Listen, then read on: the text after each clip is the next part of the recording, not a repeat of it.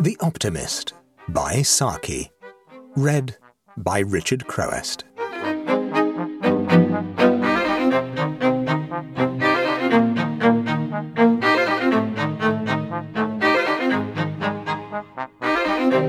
In the gathering twilight, Richard Duncombe rode a tired horse through a seemingly endless succession of fields in what he guessed to be a more or less homeward direction. After the crowd and movement and liveliness of a good day with the hounds, there was something still and ghostly about this long, slow ride through a misty world of ploughland, grassland, and fallow, in which he and his horse seemed to be the only living things.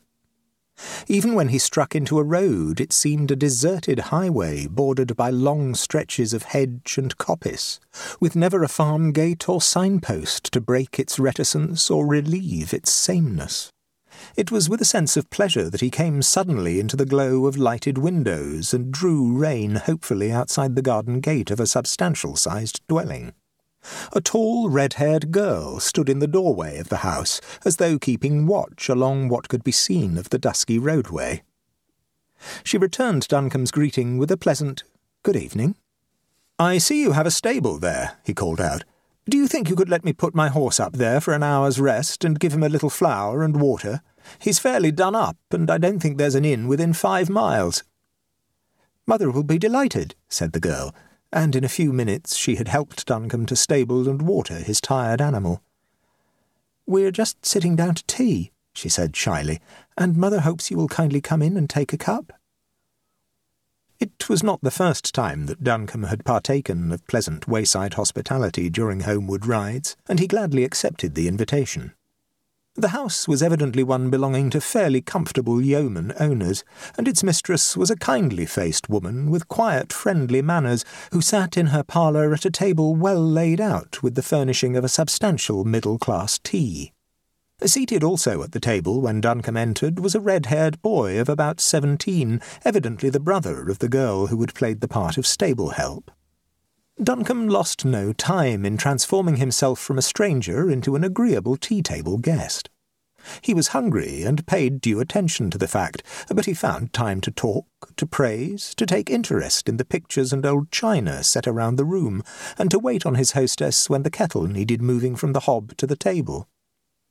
He was possessed of a lively, sympathetic nature that easily attuned itself to the company that he happened to be in, and he would have made himself equally at home at a chapel tea fight or a Montmartre café chantant.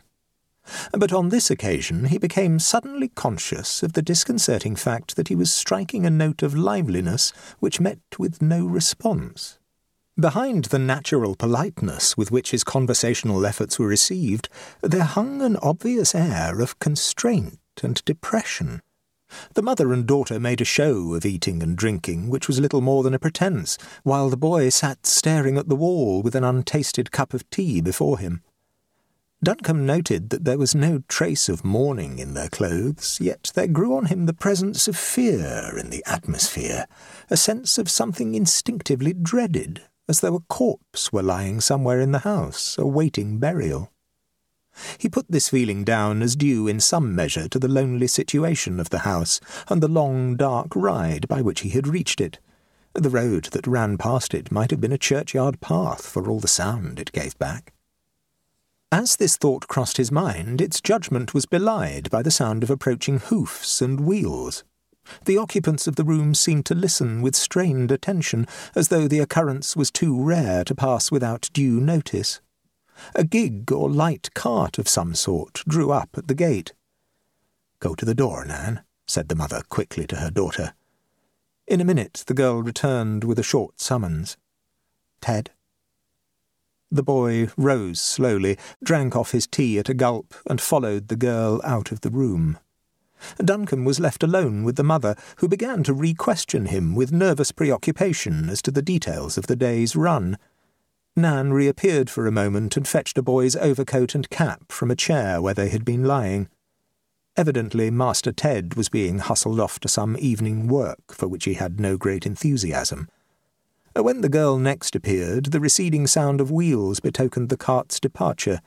There was a moment's silence, which seemed to Duncombe's fancy more tense in constraint than any of its forerunners, and then a sudden volubility descended on his hostess.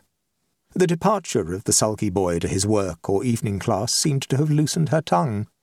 She gave Duncombe an account of her family history and connections that was almost defiant in its simple pride. She was a woman apparently on the young side of forty, or not much beyond it, and her children were mere boy and girl, and yet her sympathies and interests seemed almost entirely with the past. Her father and her husband's father had belonged to the best yeoman class, and evidently had stood high in their neighbours' esteem. Good friends they seemed to have been, though their political creeds placed them locally in the forefront of the opposed party forces.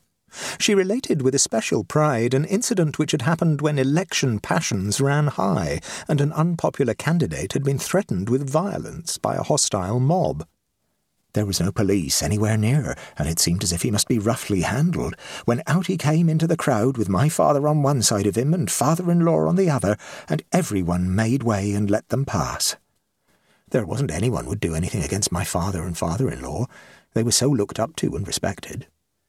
But those times are gone. I'm as comfortable here today as I've ever been, but it isn't the times that it used to be, when one could hold up one's head and feel that one was somebody. They'll never come back. Duncombe hastened with ready confidence to give cheerful denial to the good lady's repining. I'll wager you are just as much looked up to by your neighbours as you and yours have been, he said, there may not be so many ways of showing it, but I'm sure the feeling is there all the same, and it's feeling that counts, you know. Then you've got your young people growing up to take their place in the world. They are going to keep up the family reputation. The good old times will never come back for anyone, but one mustn't turn one's back on the good time coming. With the flow of cheering counsel on his lips, Duncombe prepared to take his departure. He would ride on to the market town a few miles away, leave his horse stabled for the night at some hostelry, and get home by train in time for dinner. He would not dream of offending his hosts by offering anything in the way of payment for their hospitality, but a graceful act of recognition suggested and commended itself to him. A friend of mine has just brought out a book, Old Days in Our Country, he said. If you will allow me, I should like to send you a copy as a souvenir of our talk.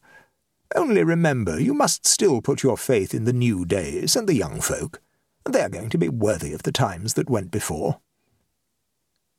He rode off into the dusk, carrying with him the image of a woman's wistful face, a little hard and strained in its hunger for bygone things.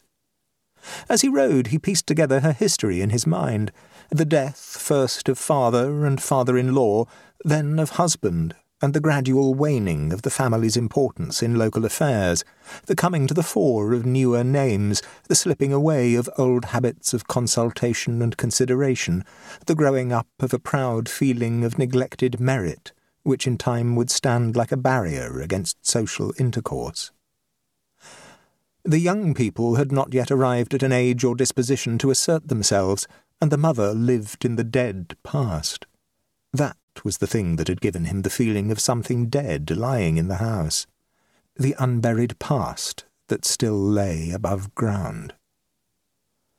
Duncombe stabled his horse in the town and caught a train just on the point of starting. In one corner of the carriage, two market women were talking volubly about the heaven knows what that market women do talk about.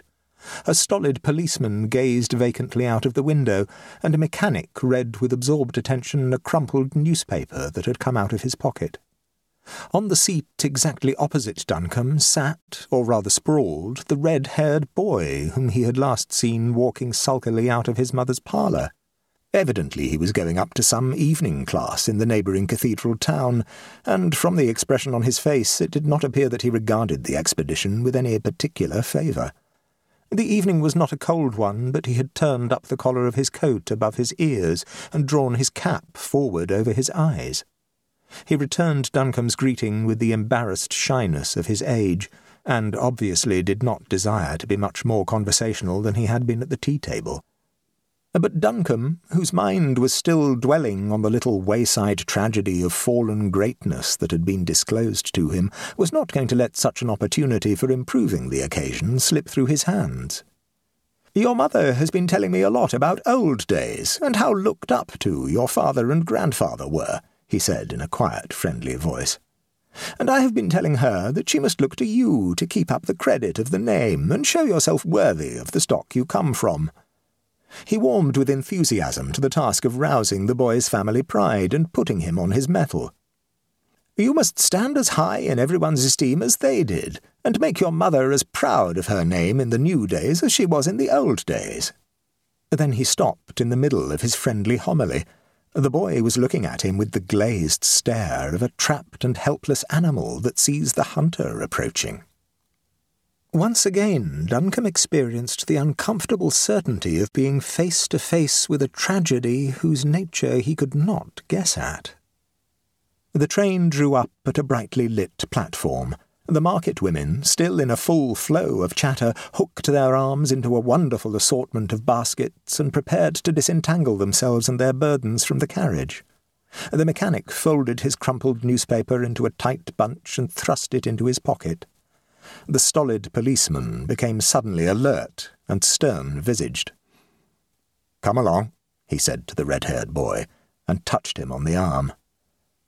The boy stumbled to his feet and drew his cap still lower over his eyes.